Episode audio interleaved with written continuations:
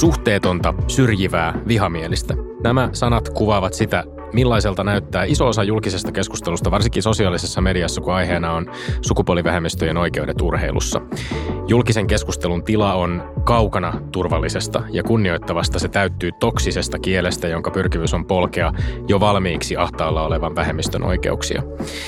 Sukupuolivähemmistöihin kuuluvat ihmiset ovat ihmisiä, jotka harrastavat liikuntaa, urheilevat ja joissain harvinaisissa tapauksissa jopa kilpailevat lähellä oman lajinsa kansallista tai kansainvälistä huippua.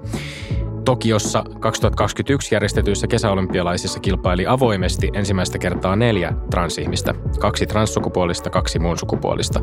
Painonnostaja Laurel Hubbard, BMX-pyöräilijä Chelsea Wolf, rullalautailija Alana Smith ja jalkapalloilija Quinn.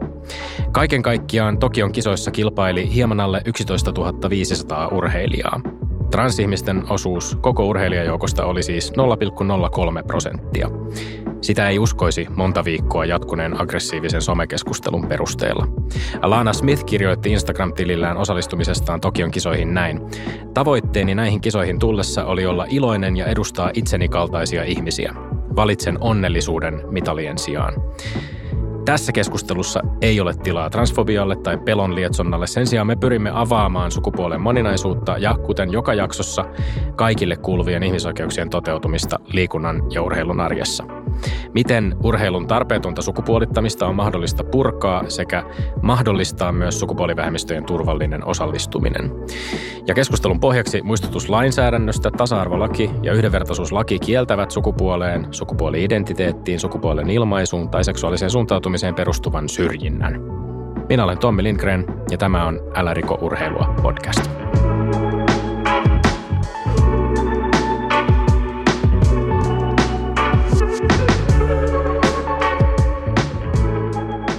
Tervetuloa keskustelemaan mahtava joukko vieraita Suomen vanhimman sukupuolivähemmistöjen perus- ja ihmisoikeuksia ajavan järjestön Trasek ryn puheenjohtaja Kasper Kivistö.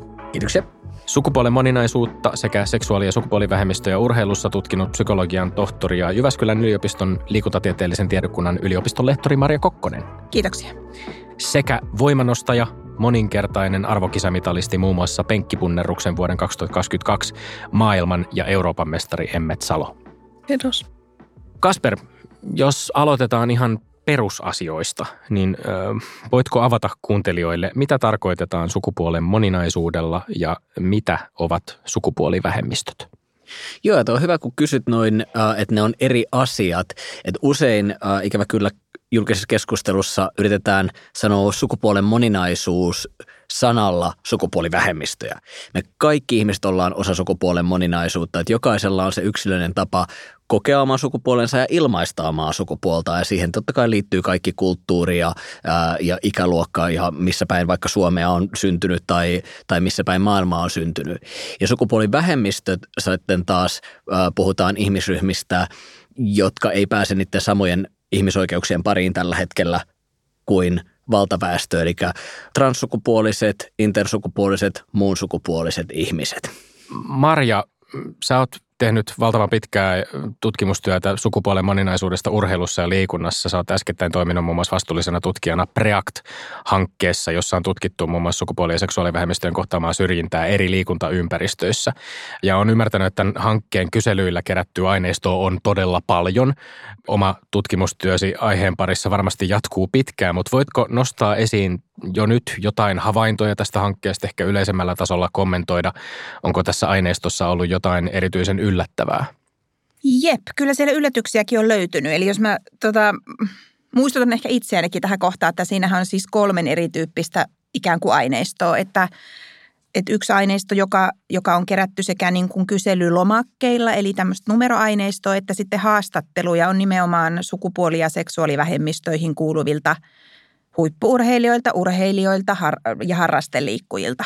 Sitten on kysely- ja haastatteluaineistoa myöskin valmentajilta.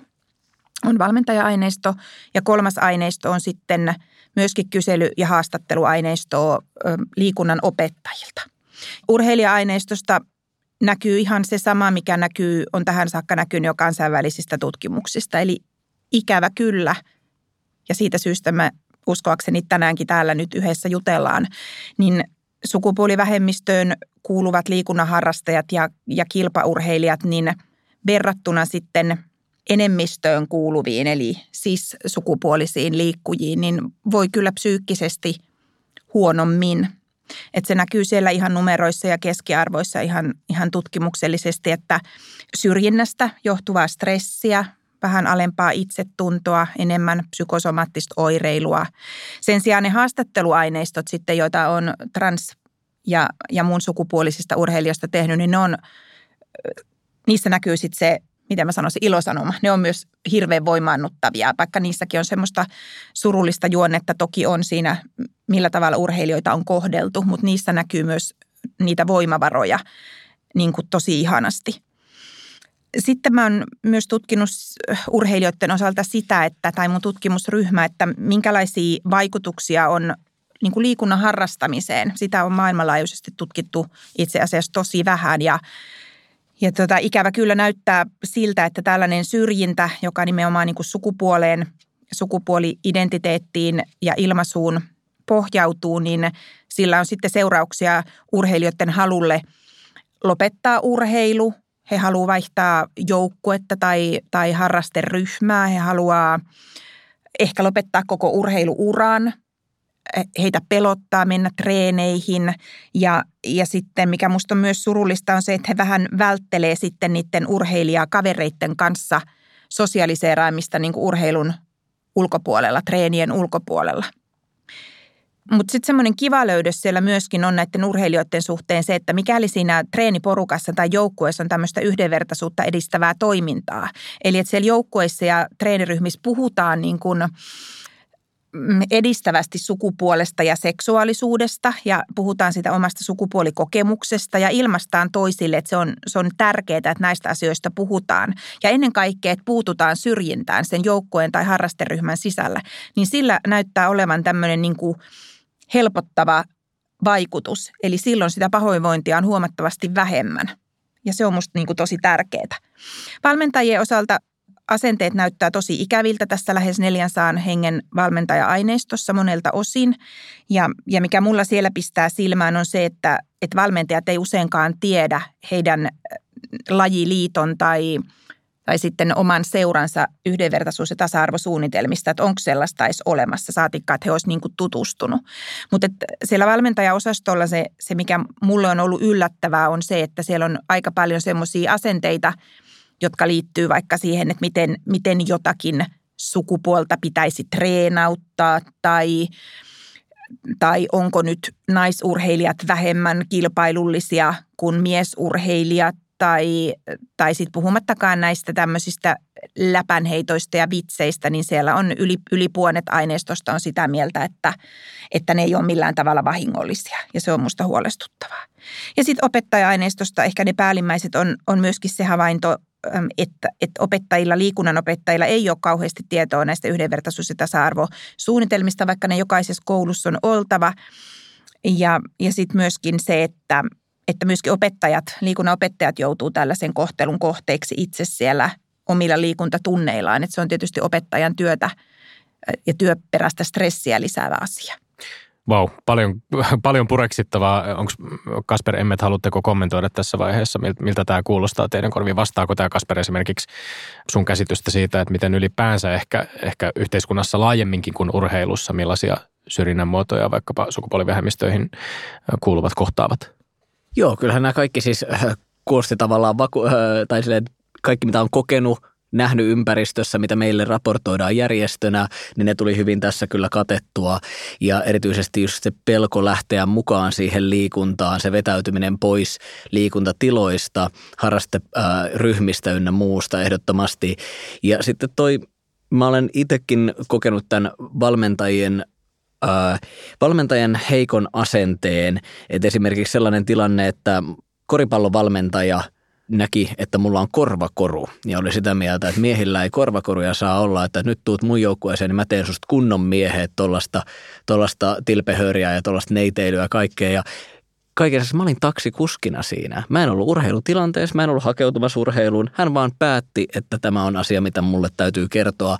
Ja mä tulin tosi surulliseksi siitä, että tuolla hän viipottaa nuoria miehiä treenauttamassa tällaisella asenteella ja tällaisella toksisella mallilla, niin se, kun puhutaan näistä, että mitä juuri äsken listattiin näitä – tutkimustuloksia niistä huonoista asenteista, niin niistä ei kärsi vain vähemmistöt. Niistä kärsii joka ikinen ihminen. Ne tuo pahaa oloa, ne tuo pelkoa, ne luo semmoisen pelolla johtamisen ilmapiirin.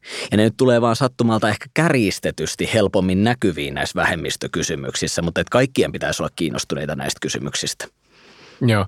Joo. Emmet. Mulle tuli lähinnä tuosta niinku kouluaspektista ja siitä koululiikunnasta, niin se on ehkä itselle jäänyt mieleen kanssa semmoisena ympäristönä, missä ei niin kuin, mä en itse ymmärtänyt asiaa silloin ja kukaan mun ympärillä ei ymmärtänyt, niin se oli tosi jotenkin hämmentävää ja niin kuin, en tiedä, siihen toivon, että on tullut tässä nyt vuosien aikana jo parannusta, mutta en sitten tiedä, Maria tietää siitä enemmän.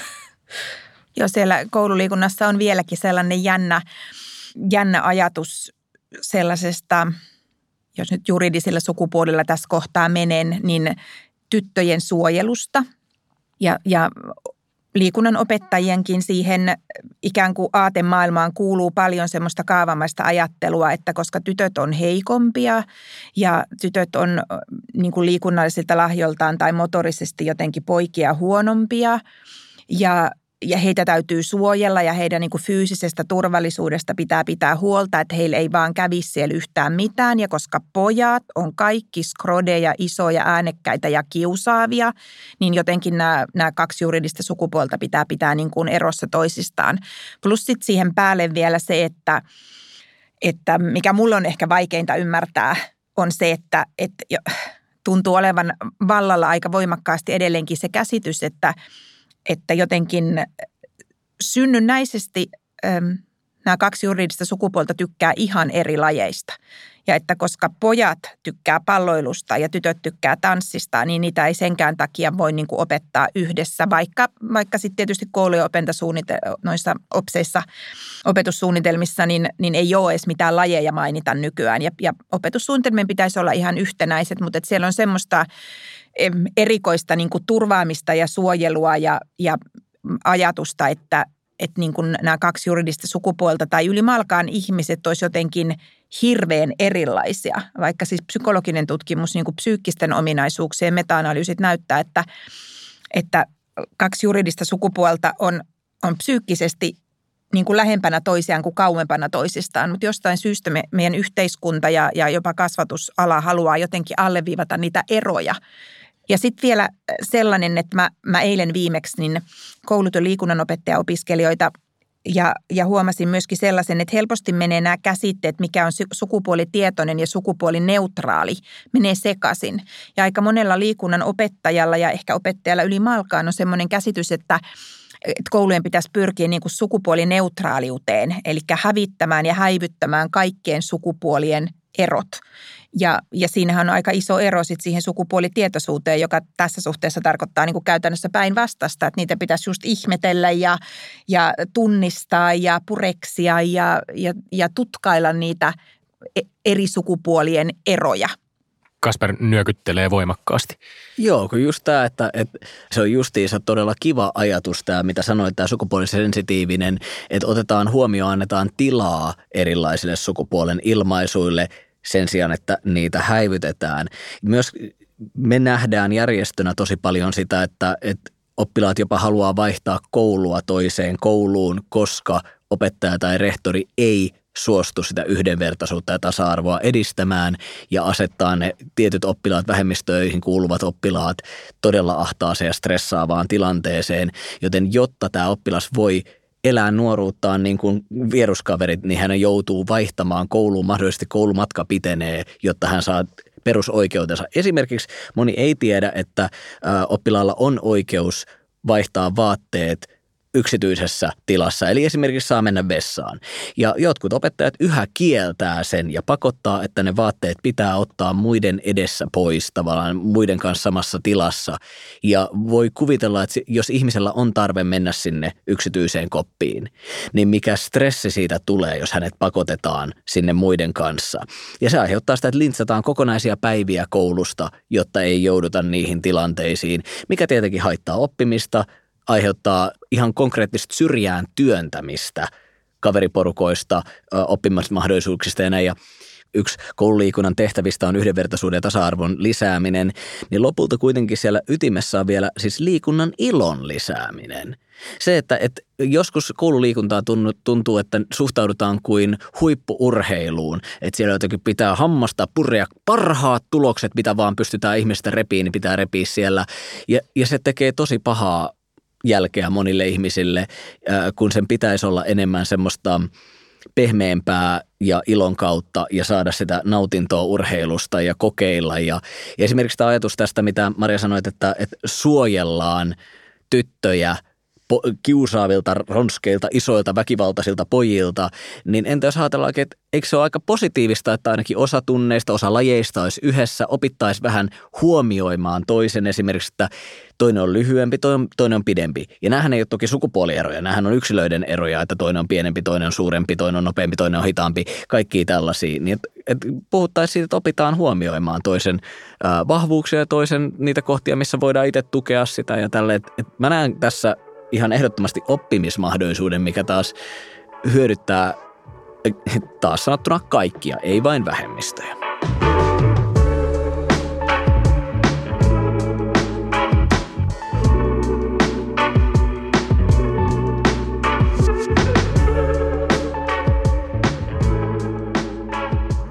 Mielenkiintoista, Kasper, että sä nimenomaan toit tämän, tämän liikunnan urheilun ilon emmet. Sä oot huippuurheilija ja sulla varmasti myöskin siihen urheilemiseen nimenomaan liittyy sitä liikunnan riemua, urheilemisen iloa hyvin paljon. Mutta onko se törmännyt sitten sellaiseen niin kuin jotenkin lannistavaan ilmapiiriin ihan kouluajoista lähtien, kun sä puhuit just siitä niistä e-, epämiellyttävistä kokemuksista?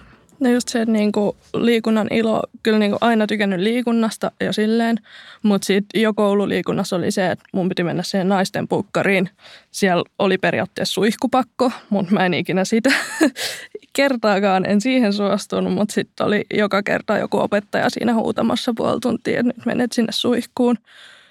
Ja se niin kuin teki siitä liikuntatunnista semmoisen, että ei siihen halunnut, niin kuin, ei sitä ikinä odottanut ilolla eikä sille mitenkään. Ja sitten taas, niin kuin, jos miettii tuota kilpaurheilua nyt, niin kyllä se niin kuin sosiaalinen aspekti siitä liikunnan ilosta katosi hetkeksi ainakin ihan kokonaan silloin 2019, kun tuli kaapista ulos, niin porukan reaktio siihen oli se, että niin kuin se sosiaalinen tuki loppui siinä vaiheessa ihan seinään.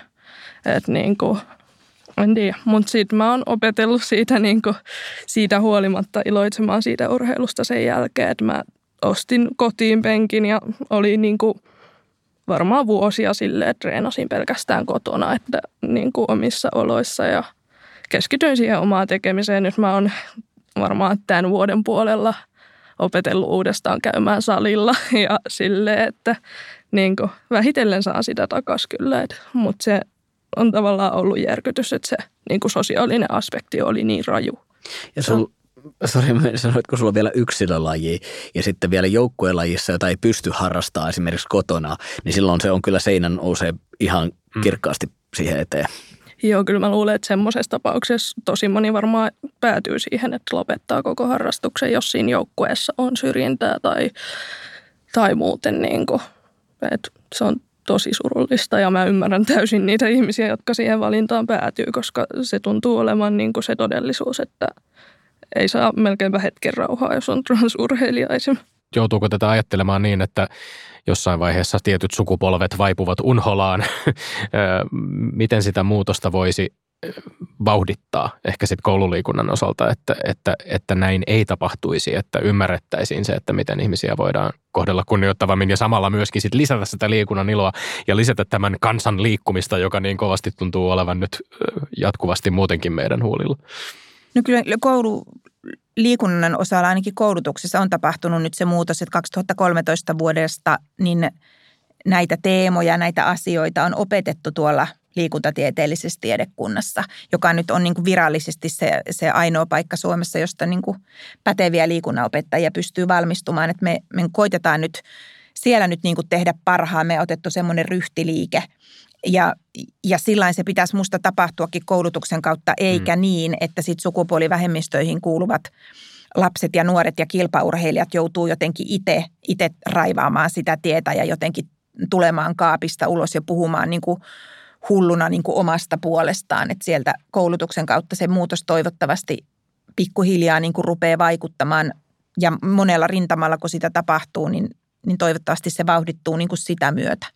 Ja siis ehdottomasti myös se valvonta, eli kun meillä on hienot lait, ei täydelliset, mutta hienot lait, mutta sitten niitä ei valvota, että onko ne tasa-arvo- ja yhdenvertaisuussuunnitelmat oikeasti päivän tasalla ja tietääkö opettajat niitä ja tietääkö oppilaat omat oikeutensa.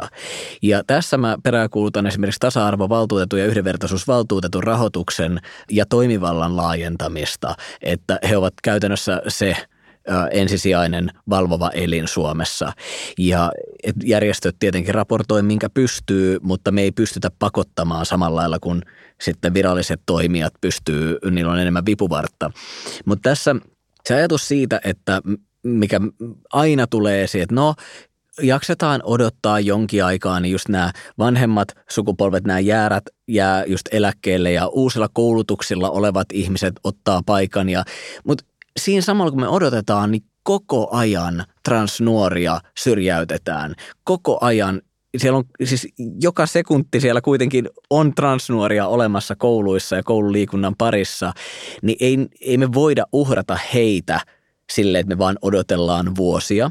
Ja, ja mä aina ajattelen sitä niin, että kun kaikilla työntekijöillä on velvollisuus oppia työnsä mukana, kehittyä siinä. Esimerkiksi jos otetaan uusi tietokonejärjestelmä – kuka muistaa, että kymmenen vuotta sitten kuka olisi osannut Teamsia käyttää. Ja, ja nyt kaikkien pitää osata käytännössä sitä Teamsia käyttää. Niin miksi me voidaan velvoittaa tällaisiin asioihin, mutta me ei voida velvoittaa sitten jostain syystä käyttäytymään asiallisesti ja päivittämään niitä tietoja vähemmistöihin liittyvissä asioissa. Niin mun mielestä tämä on vaan semmoinen, että me ei olla vaan viitsitty ja me yritetään antaa joku ihmeellinen lupa osalle ihmisistä olla yhä syrjiviä – että jotenkin mielipiteen vapaus, vaikka se selkeästi lukee, kuten mainittiin OPSeissa ja laissa, että tämä ei ole ok ja silti me annetaan sen tapahtua.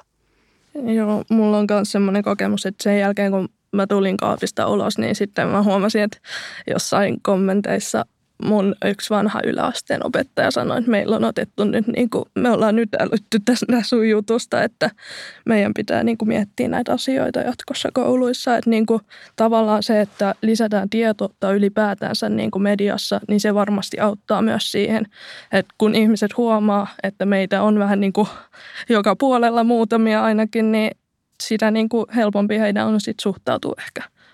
Niin, tiedon lisääminen on avainkysymys. Millainen käsitys teillä on ehkä Marja, katson suhun ensimmäisenä siitä, että miten, jos nyt laajennetaan pikkasen vielä sieltä koululiikunnasta ihan, ihan laajemmin niin kuin urheilun ja liikunnan kenttään, mi, mi, miten urheilun lajiliitoilla, seuroilla, valtavalla joukolla myöskin ihan vapaaehtoispohjalta toimivia valmentajia esimerkiksi ympäri Suomea on, on tietoa ja ymmärrystä sukupuolen moninaisuudesta tai sukupuolivähemmistöjen kohtaamisesta? No mulla on kyllä hyvin nihilistinen käsitys, eli että erittäin huonosti on sitä tietämystä. Että se ei ole kuulunut valmentajakoulutuksiin eikä pitkälti kuulu vieläkään valmentajakoulutuksiin. Että se on ihan Jyväskylässä annetaan niin kuin tätä ylimmän tason valmentajakoulutusta Suomessa ja sitten urheiluopistoille ja muissa oppilaitoksissa annetaan niitä, tai lajiliitot antaa niitä alempia valmentajakoulutuksia, niin, niin jotkut valmeutuneet esimerkiksi urheiluopistot ottaa kursseilleen esimerkiksi älyä pyytää mua sinne puhumaan tai varmaan, varmaan se taakin lähestyy, mutta se, se ei mitenkään kuulu sinne niiden opseihin. Että siellä, jos siellä on joku hereillä, jollain on joku henkilökohtainen kosketus esimerkiksi transurheilijaan, niin sen jälkeen se oppilaitos yleensä älyää, että näillä asioilla on niin merkitystä. Eli se on hyvin epätasasta, se on hyvin vähäistä se tietämys – mutta hyvin paljon on niin kuin vastarintaa myöskin siihen, että miksi tätä sisältöä, miksi tämän tapaisia asioita pitäisi tänne valmentajakoulutukseen nyt tunkee. Mä tarttuisin vielä tähän koulutuspyyntöihin itse asiassa, koska tota, tässä studiossa, kun keskustelimme seksuaalivähemmistöjen oikeuksista urheilussa, niin silloin kysyin Setan kouluttajalta Marietta Karviselta kysymyksen, että tuleeko järjestölle paljon koulutuspyyntöjä urheilun erilaisilta toimijoilta, niin vastaus kuuluu sillä Marietalta aivan liian vähän. Kasper, äh, sama kysymys sulle. Tuleeko Trasekkiin tai luuletko, että tuleeko muihin järjestöihin tänä päivänä urheilujärjestöiltä, urheilun toimijoilta edes jonkin verran koulutuspyyntöjä tai yhteydenottoja? No siis äh, Trasek on ollut tosiaan olemassa vuodesta 1984, eli itseäni vanhempi järjestö. Ja mun tiedossa ei ole yhtään yhteydenottoa miltään lajiliitolta tämmöiseltä, mutta yksittäiset opettajat tai yksittäiset valmentajat on esimerkiksi lähestynyt mua Instagramissa ja on sanonut esimerkiksi, että hei, mä oon yrittänyt puhua tästä, mun ylemmät äh, esihenkilöt ynnä muut ei suostu tähän, mitä mä voin tehdä, miten mä voin saada tätä koulutusta. Ja, ja nyt ö, olin näkevinen, että Setalla onkin jotain tämmöistä yleistä avointa koulutusta järjestymässä nyt, koska just se, että ö, opettajan on, jos hän haluaa tätä asiaa edistää, niin yksinään aika vaikea lähteä sitä. On aika vaikea tunnistaa, mikä on sitä oikeaa hyvää tietoa ja mi- miten se käytännössä menee siihen arjen työskentelyyn.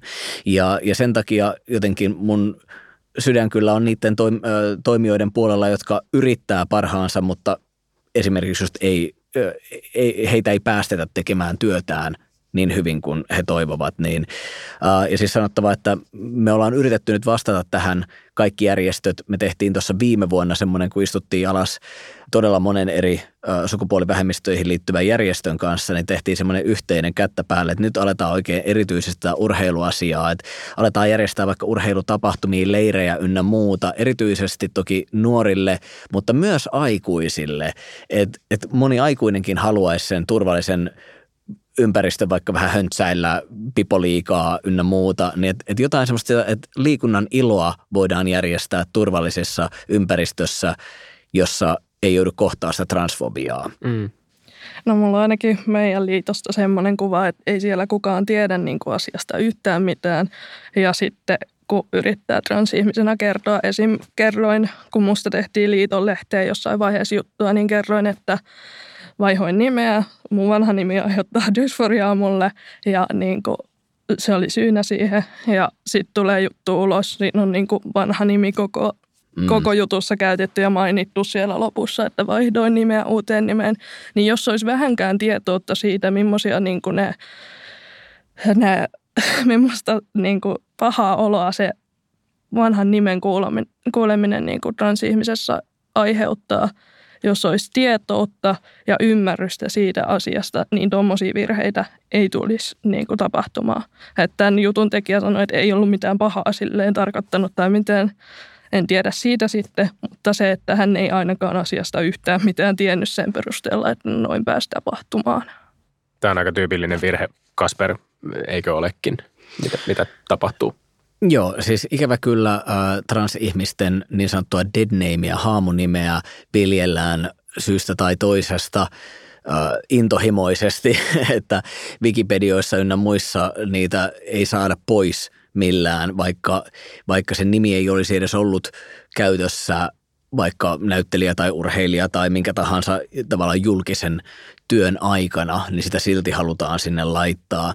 Ja sitä yritetään käyttää myös siis mä sanoisin, että on, on tätä, mitä Emmet sanoo, että, että ei tarkoituksella, että ei jotenkin vaan hoksata, että, että miten tämä toimii, eikä ymmärretä kysyä. Mutta sitten on ihan tarkoituksellista pahan tahtoisuutta, mm. ikävä kyllä, että tahalteen kirjoitellaan niitä vanhoja nimiä ynnä muuta. Niin jotenkin me ollaan tässä paljon puhuttu siitä tietämättömyydestä, mutta haluan nostaa sen esiin, että on myös tahallista syrjimistä ja tahallista pahan tekemistä, mihin pitäisi myös kiinnittää huomiota.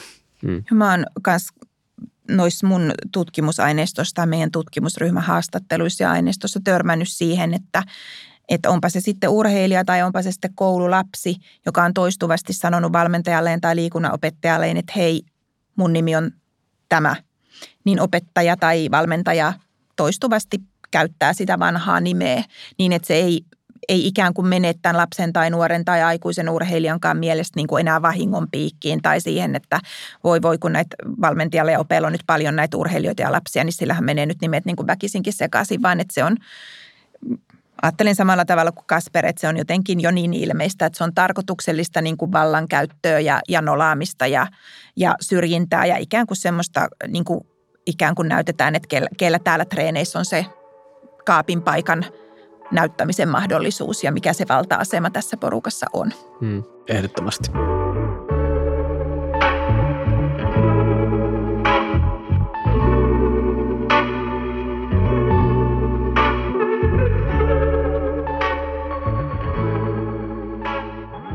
Tässä ihan käytännössä jollain tavalla nyt ö, pohtii vaikkapa transsukupuolista tai muunsukupuolista nuorta, joka haluaa intohimoisesti suhtautua johonkin tiettyyn urheiluun, niin haluaa sitä harrastaa, mutta sitten törmää seurassukuseurassa hyvin tyypilliseen tähän binääriseen sukupuolen perusteella tapahtuvaan jakoon, joka urheilussa elää vahvana, niin miten sitä konkreettisesti, jotain käytännön ohjeita, miten siellä seuratasolle ihan käytännössä voitaisiin muuttaa ja purkaa näitä käytäntöjä, jotta sinne olisivat kaikki tervetulleita ja kaikki voisivat turvallisesti urheilla? Kuka tahansa voi tarttua tähän. No otaks vähän tämmöisen järjestön näkökulman tähän, eli tota, tietenkin se koulutus, se, että sanoo, että me ollaan turvallinen tiimi, niin se ei tarkoita, etteikö siellä just niistä vahinkoja käy. Ja ne vahingot on silti satuttavia, vaikka me ymmärrettäisiin miten, että, että nyt ei haluttu pahaa tehdä. Niin se, että ennen kuin menee julistautumaan turvalliseksi tiimiksi vaikkapa, niin ottaa sinne Setalta tai Trasekilta esimerkiksi sitä koulutusta. Että käydään yhdessä kädestä pitää, että me ollaan sitä varten olemassa, että me autetaan. Ja, ja sitten se, että – mikä näissä keskusteluissa tosi usein jää huomiotta on se, että transihmiset harvoin itse haluaa tunkea itseään ehdoin tahdoin paikkoihin, missä meitä syrjitään, mikä tarkoittaa, että esimerkiksi urheiluryhmät, me oletetaankin, että siellä on paljon sitä syrjintää. Niin jos ei sitä ole erikseen sanottu, että me ollaan tervetulleita, niin me oletetaan herkästi, että me ei olla tervetulleita. Ja se, että se pitää sanallistaa tavallaan, että hei, että me pyrimme ottamaan moninaisuuden huomioon ja pyrimme turvallisemman tilan periaatteisiin, niin, niin silloin me myös uskalletaan tulla paikalle.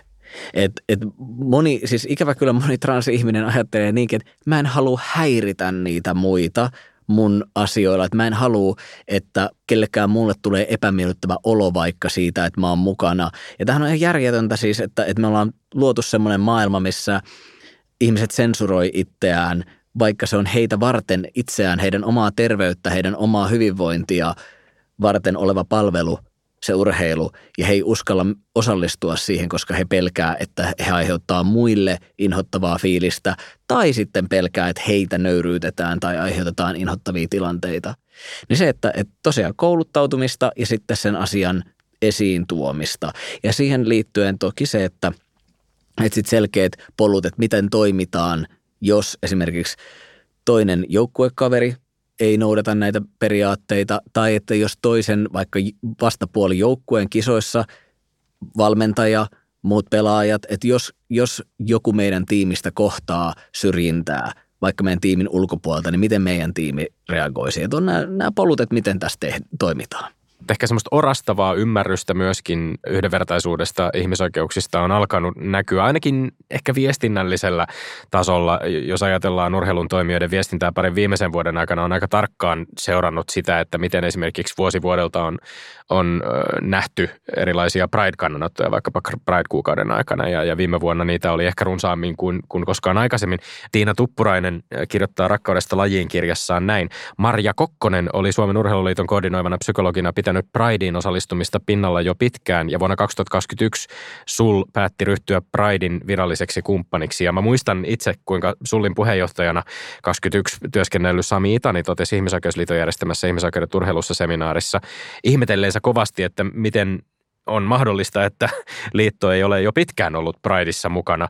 Eli nämä julkisetkin kannanotot on vaatinut myös muutosta ajavilta ihmisiltä, Kokkosilta tai Itaneilta ja muilta tuuppimista, puskemista urheilun sisällä. Miten sä Kasper näet näiden viestien merkityksen? Onko, onko, siinä, onko se nyt sitten sellaista pintatasoa, joka ei kerro välttämättä arjesta yhtään mitään? Se on, se on viestintää, se on tämmöistä seremoniallista, mutta onko se tärkeää? No siis se on enemmän kuin mitään. Se on lähtö asetelma. Se on siis silleen, mä toivoisin sitä järjestystä, minkä mä tuossa aikaisemmin mainitsin, että ensin kouluttaudutaan. Ensin järjestetään ne rakenteet kuntoon ja sen jälkeen aletaan heiluttelemaan sateenkaarilippuja, koska sateenkaarilippu tai translippu tai mikä vastaava tahansa on sukupuoli- ja seksuaalivähemmistöille semmoinen turvamerkki. Ja ja se, sillä on merkattu vähän kuin sitä, että täällä paikassa mä olen turvassa. Ja nyt jos sitä lätkitään ympäriinsä ilman, että siinä on turvaa taustalla, niin viedään meiltä pois se viimeinenkin mahdollisuus valita meidän oma turvallisuus ja varautua ja, ja, ja, ja tavallaan, että, että se sateenkaaren käyttö pitäisi ansaita sillä, että on tehty niitä rakenteellisia muutoksia. Ikävä kyllä meidän yhteiskunnassa mennään koko ajan joka asiassa toisinpäin, että ensin laitetaan se sateenkaari ja sitten vasta aletaan työskentelemään. Tämä media, mä, mä hyökkään tähän nyt. Mm. Siis tuota, mulla menee siis totaalisesti hermo tiedotusvälineisiin tämmöisessä arkipäivän viestinnässä. Ja kyllä mulla kapula laulaa, kun mä laitan urheilustudioihin tekstivestejä, kun vilahtaa, että tänne voi laittaa. Niin, niin sellainen arkipäivän viestintä – että musta näillä kampanja- tai Pride-viikko-viestinnöillä, niin se häviää vaikka vuosikellossa se vaikutus, kun meillä puhutaan tiedotusvälineissä hiihtäjättäristä tai painonnostajattarista tai, tai kommentoidaan niin kuin ulkonäköä sillä tavalla hyvin stereotyyppisesti, että joku nyt on siro ja joku on atleettinen ja joku on urheilijan näköinen. Eli mun mielestä, niin kuin, mun mielestä siinä olisi niin kuin tiedotusvälineillä, kun mä tai siitä aloittaa ennen tätä mun vuodatusta nyt sen kysy- kysymyksen Tommi, niin mun mielestä siinä olisi niin tiedotusvälineellä tosi paljon skarppaamisen paikkaa. Että ne on semmoisia pieniä hienovaraisia lauseita, jotka tota tekee sit sitä myyrän työtä ihmisten mielissä – ihan samalla tavalla kuin tässä aikaisemmin keskusteltiin siitä, että mitä olisi ne pienet arjen teot ja pienet toiminnat, joilla pystyttäisiin helpottamaan sitten sukupuolivähemmistöihin tai sateenkaarevien ihmisten pääsyä ja halua tulla urheiluharrastusten pariin, niin, niin se, että kun siellä lapset ilmoittautuu, niin jos siellä on tyttö ja poika, niin se on ihan eri juttu, kun siellä olisi niin kuin vähän laajempana – jos se sukupuoli nyt pitää jonkun rahansaannin tai raportoinnin tai tilastojen takia saada niistä liikunnan harrastajista. Että siellä näkyisi jo, että siellä on muitakin vaihtoehtoja kuin tyttö ja poika. Että ne on niin kuin ne arjen pienet merkit, mun, mun ajatus on tämä, niin tuo niin kuin enemmän sitä sellaista turvaa ja semmoista kertoo siitä arkipäivän yhdenvertaisuudesta, kun, kun sitten semmoiset niin kuin ehkä massiivisemmat niin kuin ulostulot. Joo, mulla tuli tässä journalismissa mieleen lähinnä se, että niin kuin aina jos mustakin nykyään tehdään juttua, niin se ei lähde siitä, että mä oon urheilija. Mä voitin maailmanmestaruuden, mä voitin Euroopan mestaruuden. Se lähtee siitä, että mä oon muun sukupuolinen. Sillä saadaan niin klikkejä, sillä saadaan sitä vihaa sinne kommentteihin ja sillä ne tekee rahaa, mutta se vaan tuntuu itsestä niin tyhmältä. Että niin kuin se on yksi pointti. Ja sitten taas, jos miettii transnaisista näkemiäni juttuja, niin siinä on aina ulkonäkö. Siinä on aina niin kuin jotain semmoisia asioita, että niin kuin ei se ole sen transnaisen vika, että se kilpailee niiden liiton sääntöjen mukaan ja sitten ihmiset heittää sille vihaa ja journalistit menee siihen samaan. No vielä tästä ehkä mediaan viimeisenä kysymyksenä, ja, ja tämä on tietysti niin kuin valtavan tota, laaja aihe, jonka äärellä voitaisiin pitää varmaan toinen podcasti vielä, mutta mä oon itsekin sivunnut ihan, ihan alussa tota, julkisen keskustelun transfobiaa. Ollaan nälärikourheilukampanjan kohdalla huomattu, että sukupuolivähemmistöjen oikeudet urheilussa on kirkkaasti eniten aggressiivista, jopa koko kampanjan kyseenalaistavaa kommentointia herättävä ihmisoikeusteema, ja, ja kerta toisensa jälkeen sosiaalisessa mediassa nostetaan niin samat linkit, jossa sitten yksittäisten transnaisten menestys ihan millä tahansa urheilun kilpatasolla väitetään olevan esimerkiksi uhka naisten urheilulle. Keppihevosena käytetään jopa naisten oikeuksia, mikä on hyvin yleistä tällaisessa antigender-liikehdinnässä ylipäänsä. Miksi tämä aihe herättää niin paljon syrjivää ja jopa avoimen vihamielistä puhetta? Kasper? Tähän semmoinen ruotsalainen tutkija Urika Westerlund sanoi hienosti jotenkin käytti sitä, että se on lowest hanging fruit, eli alimpana roikkuva hedelmä. Eli se on helpoin, että et ei näitä ihmisiä kiinnosta naisurheilu, ei heitä kiinnosta naisurheilijoiden palkat, seksuaalisen häirinnän kitkeminen, paremmat vaikka peliajat ynnä muuta. Ei, nämä kiinnosta. Se on vaan se keppihevonen, millä saadaan mahdollisimman iso massa sinne taakse.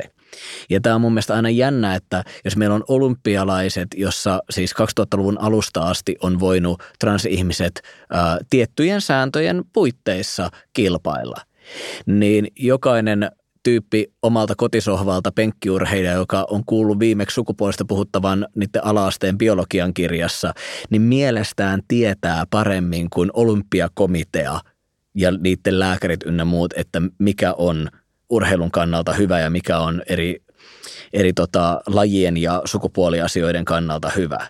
Niin siitä on ihan hirveästi väärää tietoa liikkeellä ja sillä yritetään vastustaa nimenomaan sukupuolen juridisen vahvistamisen ihmisoikeutta.